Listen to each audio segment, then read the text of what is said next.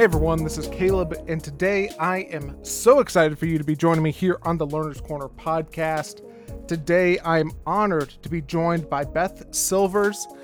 And if you're familiar with, or whether or not you're familiar with Beth, we're going to talk with her about uh, her brand new book, which has recently come out called Now What? How to Move Forward When We're Divided, about basically everything. And so we're going to get into that here in just a moment. However, if this happens to be your first time listening to the Learner's Corner or joining us today, I do want to let you know about a couple of things here. And the first is that we want to create a safe place to have difficult conversations, much as the one that we're going to uh, get into here with Beth in just a few minutes. And the reason is is because there's some places to where you can have conversations and there's some people to where it is safe to talk about maybe everything with. And then there's some people to where you're not sure how they're going to respond, or you know, or you think you know how they'll respond, and you just know that it's not going to lead anywhere good. Well, we want to be the type of place here to where we can engage in all of those topics. And this episode, especially, we're going to talk a lot about that. Now, we also believe that we can learn from anyone and from everyone, regardless of whether or not we agree with them completely and that sometimes we learn from them and how they handled things really well, and other times we learn from failures as well, and we learn what not to do from someone. And we believe that we can learn from anything and from everything, regardless of whether whatever that thing is, because everything has something to teach us. That we can learn something from everything, from the trivial to the serious. Now, as I mentioned, today I'm talking with Beth Silvers and uh, she is not only the author of this book, she also co hosts the Pantsuit Politics podcast with Sarah Stewart Holland. And I remember first hearing about them a couple of years ago and was really just excited to just have this opportunity to talk about it. And I absolutely uh, enjoyed this book so much. It is so practical in it, too. And she, really, both of them, they address two how do you engage with two categories of um, people isn't isn't the correct term for it, but how do you how do you engage with people who are um, very close to you, very personal, whether that be friends or family or coworkers, and then how do you engage with people who are maybe uh, just a little bit further away, and some of that pertains to uh, government or churches or schools and social media and national politics and global politics and local and state and, and all of that stuff as well. And so we're going to touch into uh, a little bit of that today.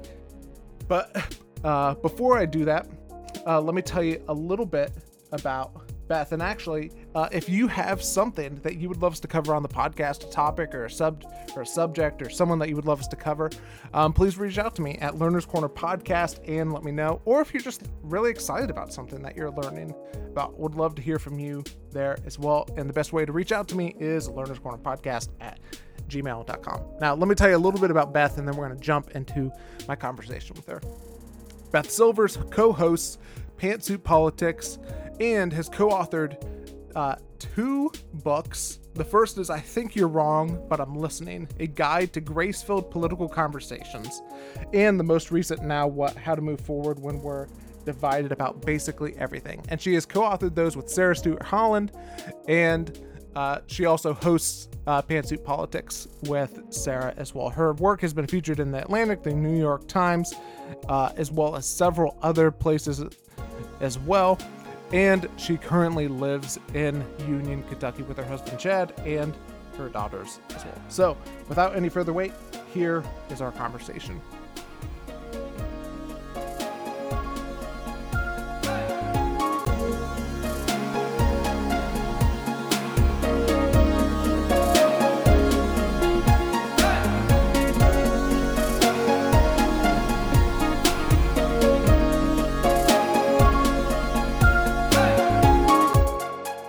Well, Beth, it's so good to have you on the Learner's Corner today. Thank you for having me. Yeah, and just as we get started, you know, one of the things that I love uh, asking people anytime that I'm talking with them about a work of art that they've created is I love hearing the story behind what made someone want to write. You know, in your case, this book. And so I would just love from to hear from you. What was the thing or the inciting incident that made you and you know Sarah as well go we need to write this book Sarah and I are primarily podcasters and we love creating something that has this immediate life you sit down you have the conversation you share it people respond to it immediately and then you're on to the next thing and so writing a book is a very different challenge and after we wrote our first book, I think you're wrong, but I'm listening. I was not so sure I wanted to do it again because a lot of what I love about creating a podcast is not present in writing a book. But it is a good challenge and it's a healthy challenge to sit down and think, what do I have to say that is enduring? Hmm. And that will endure who knows what a pandemic, a war, um, all kinds of political challenges and conflicts that we can't even anticipate as we as we sit down to write a book a year before it gets published and i think that it's just been healthy in our relationship to go through that exercise to sit together and think what do we as a team have to say that endures and how can we serve our community of listeners at this moment um, because we we have such an engaged and wonderful audience of people who we know are struggling in their relationships in a really personal way so this book is much more personal than what we do on the podcast. We're not talking about headline news. We're not talking about uh, philosophy or or um, you know political issues. Doing like a deep dive on them. We're trying to say, hey, if you're struggling with the person you live with, let's try to give you some questions to use as you're talking with them, and some mm-hmm. questions to ask yourself about who you want to be in that relationship. Um, and let's put that in a form that you can return to with time as you continue to navigate that. Because the one thing that we know for sure is that political conflict will always be a part of our lives. Yeah. And, you know, one of the relationships that, which I, I absolutely love how you structure the book, too, Thank even, you. even just from that perspective. Um, but one of the things that you start out with is you, you talk about our parents and mm-hmm. stuff and, and where we come from in our, in our family and how we deal with that. And one of the things I was very eager to ask you about, because I think it's just such a common thing, of how what if what if you learned about how to navigate the relationship with your parents to where you know they've raised you, they've maybe instill tried to instill some values in you, and you find yourself going, okay, I I have landed in a different place here, but I still want to honor my parents and I don't want to disrespect them. What have you learned about how to navigate that dynamic? it's very tricky and it's different for Sarah and for me because Sarah has very pronounced political conflict with her father. And I think mm-hmm. both of them would be fine with me saying that. Uh, we say it a lot on the show and in the book. Yeah. And it's much more subtle in my family. And sometimes I think those subtle differences feel even stickier because you're usually on the same page. Hmm. I try anytime I'm in conflict with my parents to express that conflict uh, as the result of their strength in parenting me. You mm-hmm. taught me to think for myself. Uh, you gave me the freedom to express my thoughts independently. And because of that, this is where I land. But that's not a rejection of you. It's just a manifestation of, of these these things that I learned from you. Uh, you helped me get here, even though it's a place that that differs from where you are. And I feel like over time that that's a long game, right? Yeah. That doesn't solve the tension in the first conversation, but over time, I think my parents trust that I'm being genuine about that. It's not manipulation. It's true. They taught me to think independently. They taught me to express myself. I'm grateful for it. And I think mixing in that gratitude for them as parents instead of just seeing them as an opponent on a topic over time has really helped us have richer conversations. Mm. Yeah, and you and Sarah spend basically the first half of the book talking about like the very personal side mm-hmm. of the relationships, you know, friends, family, kids, all of that stuff. Uh, I would love to hear from you which one of those relationships that you work through in the first half of the book is the most difficult for you, or you you find experiencing the most tension. I think work is the hardest. Mm. Um, my experiences in the workplace were really difficult for me because I was quite different than a lot of people I worked with. And I wouldn't even frame it around politics, although there is a political issue underlying almost everything that I felt uh, a tension around.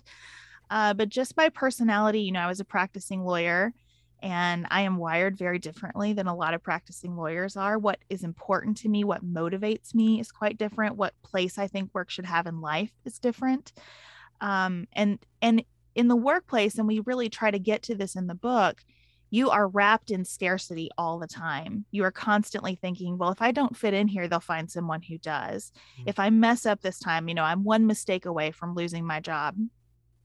And that sense of scarcity about your livelihood can feel really constricting. And so that's where I have experienced kind of the most pain of separation um, and where I feel that I wish I had some of the skills when I was still in that environment that I have now to better navigate it.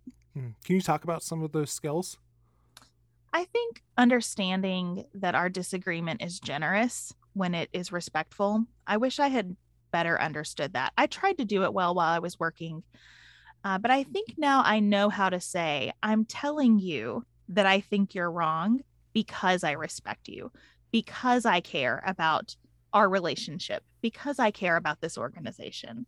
Mm-hmm. Um, if I sat in silence and stewed, then all I can create is drama and gossip and negative morale.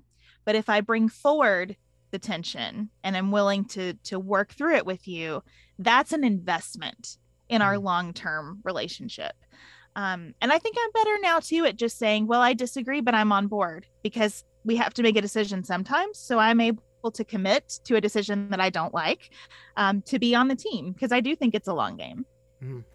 Yeah. Are there any other skills that you've learned that help you navigate like that workplace environment? Because just as you, you were saying in your experience, like that that's a very common experience that I yes. think of, and not, and even I think just as you mentioned of not necessarily just the political, but I feel different. I have different values than than maybe the workplace that I'm working at.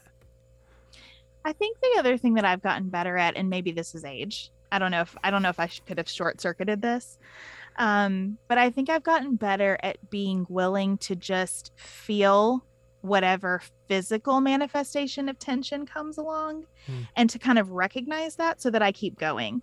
So, like those moments when you're in a board meeting or something and you look around and you realize that you are really alone compared to where the group seems to be going on an issue. Now I can say to myself, oh, this makes my stomach hurt, and I'm willing to have my stomach hurt because this is mm. important and I can get through my stomach hurting during this meeting. I can keep going. I can keep talking about this. That's okay.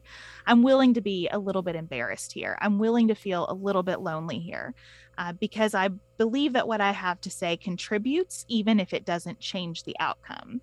And just being able to make that like brain, heart, body connection quickly and label it quickly and then decide what I'm going to do with it uh, has been a huge asset to me. Hmm. Another, uh, and again, I feel like I might end up saying this almost in, in every question or anything. Another idea that really resonated with me um, that you talk about, uh, you and Sarah talk about, is how sometimes separating from um, this is and this is back to our families mm-hmm. as well. Mm-hmm. Sometimes separating from our families and from our homes reinforces uh, what the other side of the perspective's worst side of us is is that like yep they're going to change and their and their fear is going to come true that they are going to leave us.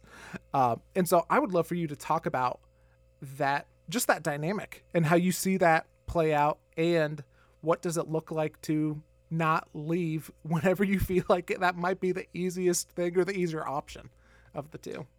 Yeah you know the decision of whether to stay or leave in a relationship is such a hard one. And we say in the book, it's not a math problem. We can't give you like a formula that after this many comments that hurt your feelings, you block your uncle on Facebook or something. Like it's it is a very personal decision. You've really got to think about your own safety first. Um, mm-hmm. and and your ability to be in a healthy place with someone even if it's challenging but if you're if you're safe and you're able to be with someone uh, even though it's challenging I, let me give you a little um, metaphor for this I have an 11 year old daughter and a 14 year old dog, and my 11 year old daughter sleeps every night with my 14 year old dog and loves her very much. And she thinks a lot about how our 14 year old dog is not going to be here forever. Mm. And uh, the first time this really hit her, she came to me just in tears. I mean, I'd just gotten out of the shower because it's just like a universal truth that your kids think deep thoughts while you're in the shower and need you right then. But she came to me just sobbing and I said, You know, Jane, what you're feeling right now is anticipatory grief. You know, something is going to happen that's going to hurt a lot. And you're not the only person who feels this. We all feel this at moments in life. and we just need to understand that this is if if grief is heads love is tails they go together mm-hmm. um, and you cannot love her without feeling this grief that one day she won't be with you anymore and the most important thing we can do is decide what you want to do with that feeling because a lot of us when we believe pain is coming we will put up as many obstacles as we can to not feel it because we don't want to feel it so please don't stop loving our 14 year old lucy don't stop playing with her. Don't stop sleeping with her because you're going to let her go before she leaves us. Hmm. Um, let's be willing to feel this. So that's a long winded metaphor to say, I think that's what's going on in our families when, when, Susie goes off to college and becomes a liberal, right? Or um, your brother in law starts attending a new church and becomes very conservative. We can feel that pain is coming in that.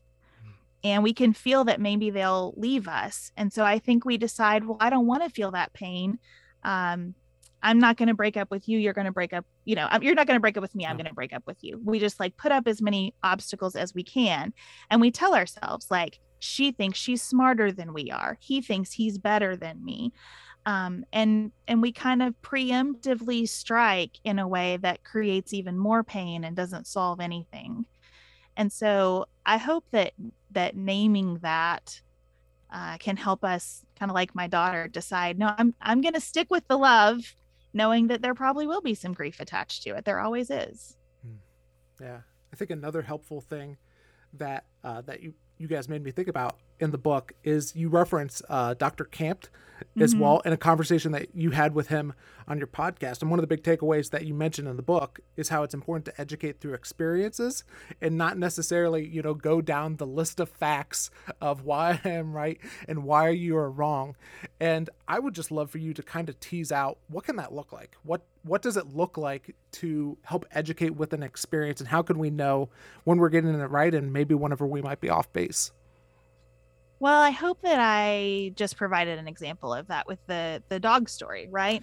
Yeah. I could tell you a lot of statistics about the percentages of people who are willing to date someone of the opposing party, um, the percentages of people who say they're experiencing political conflict in their homes. But sadly, statistics are just um, not very persuasive for most of us. And there are some good reasons for that. We have a lot of examples of statistics being manipulated. Um, but but our personal stories are what connect us to each other. Even if you've never had a dog, you've probably had someone or something in your life that you've loved and have watched age, right? And the and you've experienced the pain of that. And and what Dr. Campt does so brilliantly, David Campt, who's developed the White Ally Toolkit, is say, uh, people will question your statistics, but when you say, "Let me just tell you about what walking through the world feels like for me," they mm. can't really question your feeling. They can't tear your feeling down because your feeling is true for you. Um, and then your feeling of truth can be a window into theirs. Hmm. Um, and we can spend all day batting Atlantic articles back and forth. And I enjoy those articles and like to do it. but that is not how we, sorry, that is not how we genuinely connect with each other in a way that allows influence to happen where mm-hmm. you're changing me through the conversation and I'm changing you. Um, we can't do debate team to try to get to that level of experience with each other. Mm. What have you like? I, I can imagine that in, in some cases that that might be an easier thing to do whenever it is your personal experience. Like I imagine whenever engaging, you know, maybe around a conversation around race or so mm-hmm. of like, hey, this is my experience with it. This is your experience with it and engaging with it. Um, sometimes it could be harmful or not harmful. Um, it could be difficult whenever you don't have that experience. However, mm-hmm. you are empathizing with other people who have gone through that experience. And so, I, I guess my question is how do you help people engage with experiences that aren't necessarily theirs, but they're not necessarily yours either? If That's that a great sense. question. That's a great question. And I think your harmful word is not off base. I think there are times when it can be harmful to try yeah. to educate on someone else's experience that you haven't had. And and so my answer would be to keep going back to my experience, my experience of this mm. issue that we're talking about and to admit, I don't know what that feels like. I can imagine. I have mm. seen mm. someone go through this and it looked really painful to me. Here's another like anecdote from my life. I remember being at a baseball game during Pride Month a couple years ago and hearing someone in the crowd say something really ugly. And I did not say anything to that person. I did not respond in any way, except that I said in the tension of my body, thinking, oh my gosh, I hope that didn't hurt anybody hmm. right around us. And knowing that it did, it did hurt someone right there around us. And I didn't say anything, I didn't do anything about it. And I still feel awful about that. And so I think all the time, like, what would I do in a similar situation in the future? So I can't have a conversation with someone who maybe opposes LGBTQ rights and and claim the experience of being LGBTQ. I can't. I don't know that experience. I haven't lived mm-hmm. it. But I can say, let me tell you about this time I was at this baseball game and here's what happened. And I just imagined sitting beside someone whose sister has just come out. And and I can empathize and I just keep thinking about who do I want to be in this moment? Who do I want to be through this experience? So I, I almost think the best we can do is keep making it very personal in those connective conversations. That's different than how you vote. It's different than how you um, advocate. That's why we break the book up into these like personal relationships versus the outward facing societal ones. Uh, but where we're really trying to meet people, I think we we got to be honest about what we have and haven't lived. Mm. Yeah, uh, another idea that you that you talk about throughout the book, and it's around this idea of um, of cancel culture as mm-hmm. well. And you talk about how we have not learned how to handle this tension between redemption and ho- holding people responsible and accountable. And that's something that I've been thinking about a lot too, because especially you know for for people of faith as well, like redemption is baked into faith as well, and yet the same as there, we have a responsibility as well. And I would just mm-hmm. love your thoughts on how how have you wrestled through that tension and what helps you just what are your thoughts around that? Oh, the biggest thing that I return to in a conversation like this is I don't know, and that's okay. Mm. Uh, I don't have to decide what the appropriate sentence is for someone who's charged with a crime. I don't have to decide um, what Bill Cosby should pay to someone based on a, a 1975 assault. I don't I don't have to know those things. Um, what I do have to face in my own life is how I am going to look at human beings and their capacity for change. So my husband and I were just talking about somebody we know who was talking about like removing herself from a situation that she found toxic several years ago. And my husband looked at me and said, Well, like she was a big part of the toxicity in this situation. And that was true. And I said, Right, that was true. And it was also several years ago. And we got to let that go and move on now. And maybe that feels trite in the context of some of the conversations we're having about cancel culture. Mm-hmm. I think it's all the same stuff, though. I think the willingness to say maybe a person can change, maybe a person did something terribly wrong and it shouldn't affect them for the rest of their lives.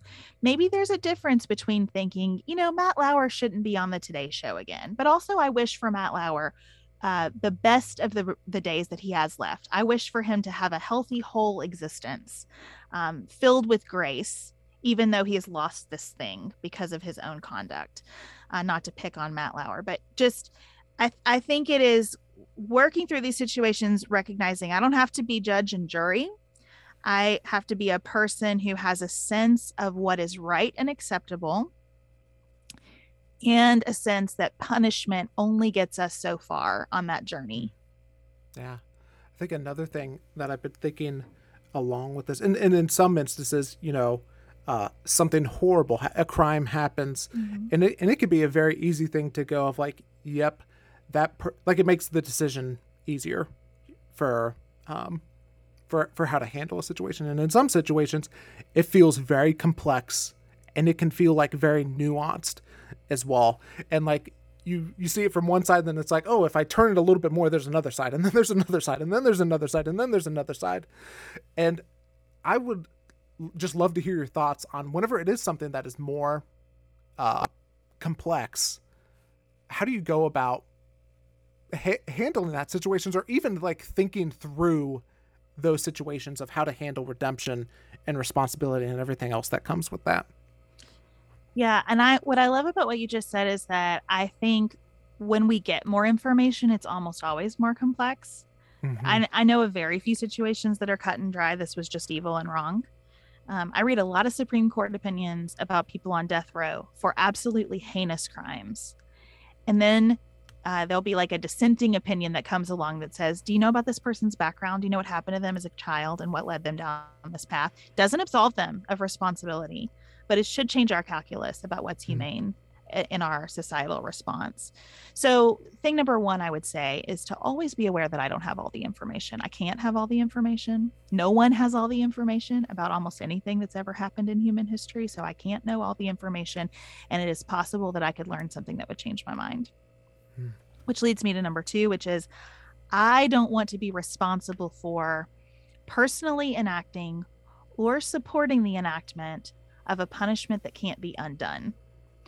Um, so so I'm against the death penalty for that reason. Mm-hmm. Um, and I and I think about other decisions that are just irreversible, and and I don't want to get behind that because I could always learn something that changes my mind. Uh, and the third thing is to just keep focusing on what is my responsibility here. I think a lot of our angst and our burnout and our conflict with others and our just kind of general malaise right now results from feeling that because it's on my phone screen, I have direct and immediate and urgent responsibility toward a situation. There are so many things that I just can't, I don't have to decide because they aren't in front of me because I don't have a role here. So, what can I take from it that is meaningful to me? What can I incorporate about this into my personal thinking and experience that is enriching, uh, that makes me a better person, that exercises my civic duty? And then I got to let the rest go, which is hmm. hard. I yeah. wish it were easier. Yeah. Uh, another big idea that you talk about is just around institutions as well and our own personal mm-hmm. engagement on institutions. Um, and it just, I don't know, maybe maybe this is just my per- perception, but it feels like recently in the past few years, like being a part of inst- an institution, it's very easy to focus on the atrocities that mm-hmm. that they have committed and almost go, I'm not sure I want to be a part of this thing anymore, which is understandable. Um, but I love what you both do in this book is that you make the conversation a little bit more nuanced and go, that is true, but this is also true too. And I would just love to hear from you. What are some of the things around the conversations of institutions that you wish that, uh, like, if you could get on like a megaphone and just say, you're right, the atrocities are true, but think about this also as it pertains to institutions and our engagement in it. I think my megaphone moment would be a problem left alone always gets worse. And so, where we see the atrocities that institutions have committed, if our thought is, well, let me starve this institution out, let me not give it attention, let me not give it my presence, my money, my participation, uh, perhaps it will shrink and eventually die, but it's going to get really gross on its way to that path and probably do a lot of harm in the process.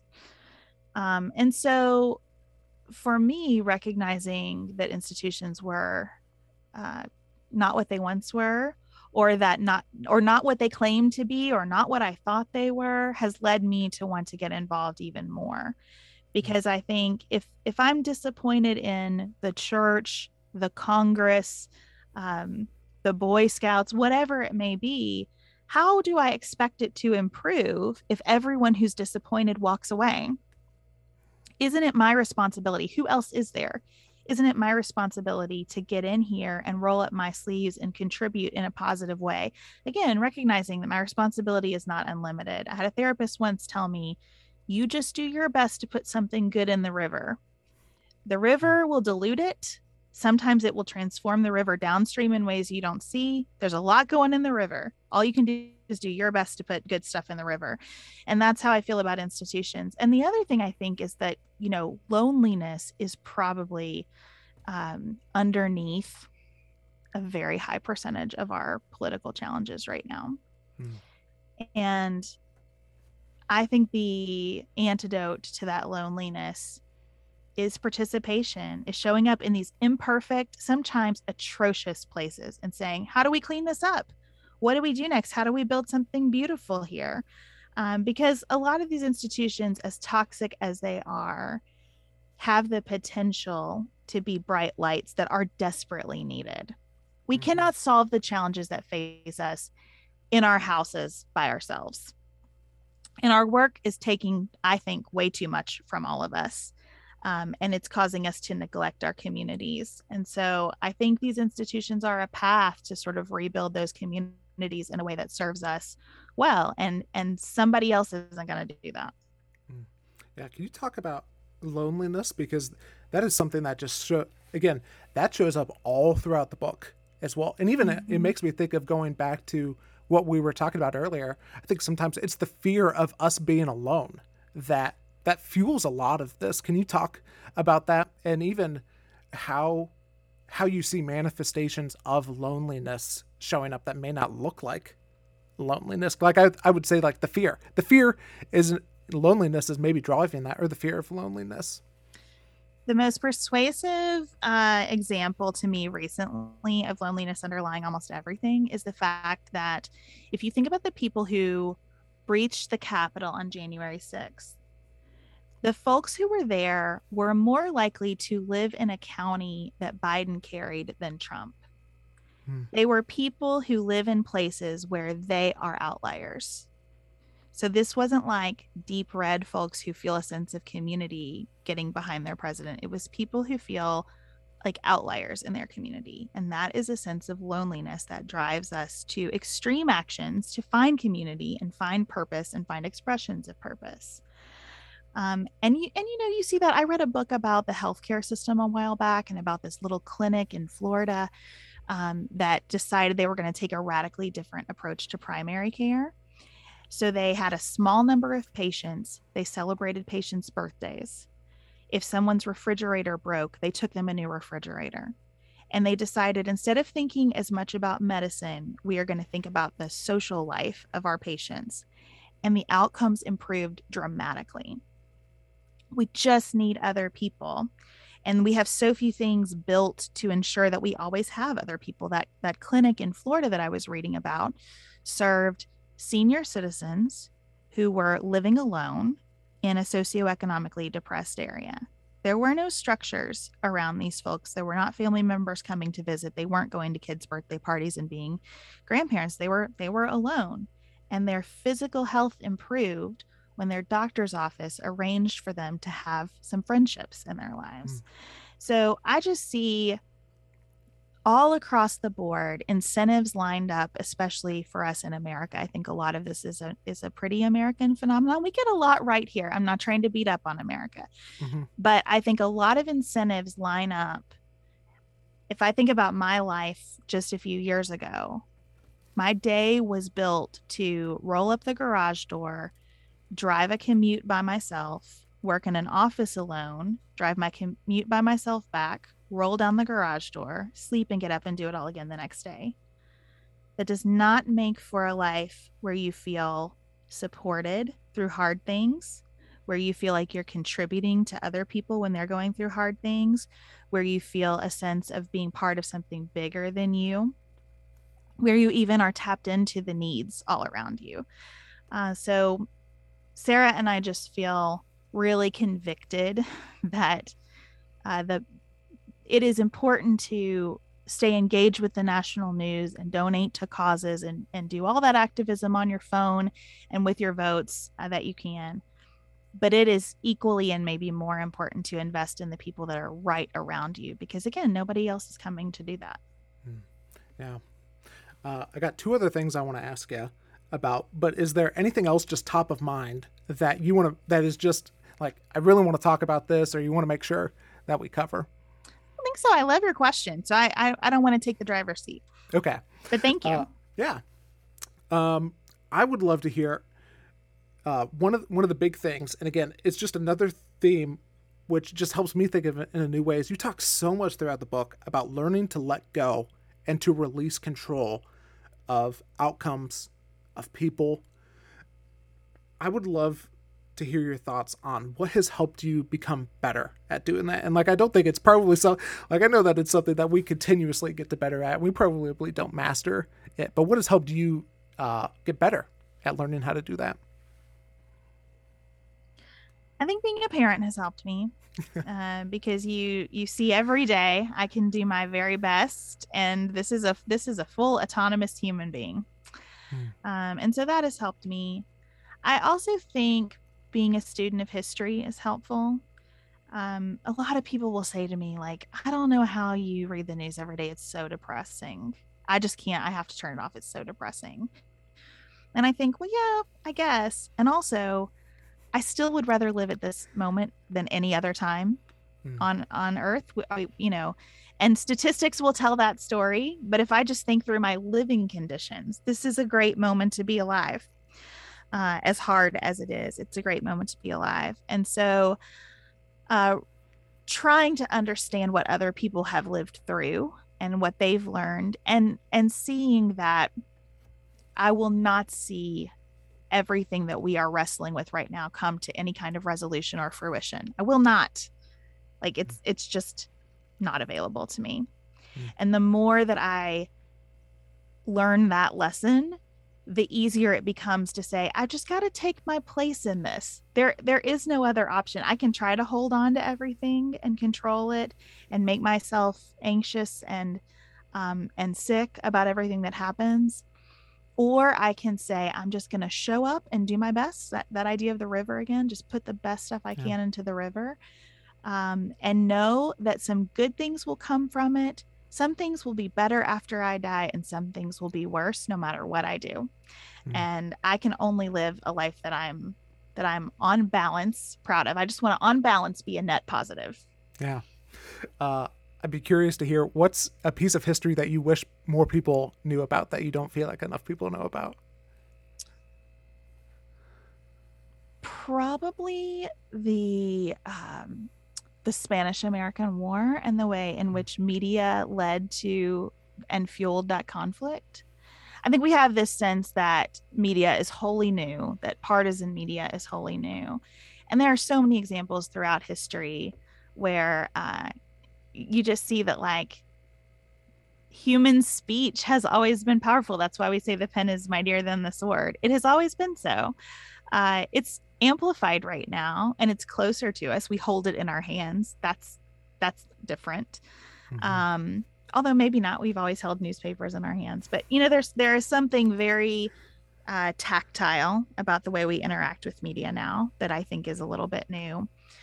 Uh, but but people using megaphones to influence human events has always been, and I think we would be well served to just recognize that. Yeah, and the last thing I just want to ask you about is, you know, there's a lot of people who are maybe tired of the political process, want to disengage, and I imagine that that temptation is probably there for you on some days, especially on the low days.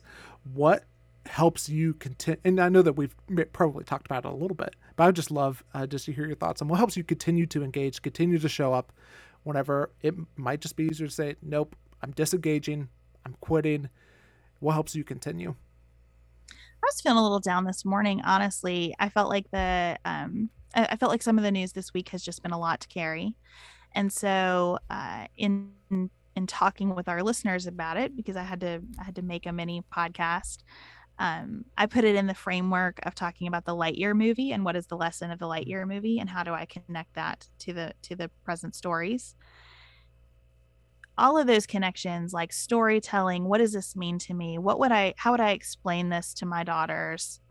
Uh, if I were having a conversation with friends about this, what would we pull out of it? That keeps me engaged because it helps me remember that this that this is all just the story of humanity, and I am part of that, and it's part of me whether I engage with it or not. Um, so I want to be intentionally part of it instead of just floating through it, and I want to learn what I can from it. And ultimately, you know, especially because I have the fortune of talking with Sarah regularly and consistently, I think I've come to a place where no matter what has happened, no matter how horrible it is, you know, there are moments like when there's a school shooting, I think, give me a different job. I'll do anything. I cannot talk about another school shooting. But I've realized not to silver lining it because I would never ever say that ultimately we are benefited by these things. I do not feel that at all. Um, but I have learned that whatever happens, how no matter how terrible it is, I can learn something from it and incorporate it into my larger context and do something meaningful with that information. You have to really want to see it sometimes, but yeah. it's there. Yeah. Well, Beth, I know that people are gonna, you know, want to pick up your brand new book now, what and keep up with, you know, pantsuit politics and you. Where's the best place for people to go to do all those things? Well, thank you so much for sharing this conversation with your audience and for your questions and the thoughtful way that you read the book. Um, pantsuitpoliticsshow.com is our website. It's really the front door to all of the things that we make. You can find the podcast and the book there. The podcast is wherever you listen to podcasts. Um, and the book, again, is Now What? How to Move Forward When We're Divided about basically everything. Awesome. Well, thanks so much for being on the podcast today. Thank you for just doing the work. Thank you. Thank you so much.